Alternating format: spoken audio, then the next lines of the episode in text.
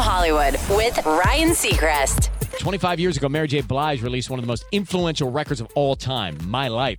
Arguably the first project to seamlessly fuse timeless soul with hard hitting hip hop, and inarguably one of the best to ever do it. And now, as it's celebrating its silver anniversary, Diddy, who discovered Mary and executive produced the record, has announced a documentary about her life. The Untitled Project coming to Amazon is going to reveal the incredible struggles Mary faced, both before and after finding fame. Mary reflected on the way my life changed her world, writing on Instagram, I released this album to the world and it opened the doors to people who were in pain just like me. It touched so many people in the world and it gave me confirmation that I wasn't alone and we had to fight for our lives. The doc coming out late 2020. That's direct from Hollywood.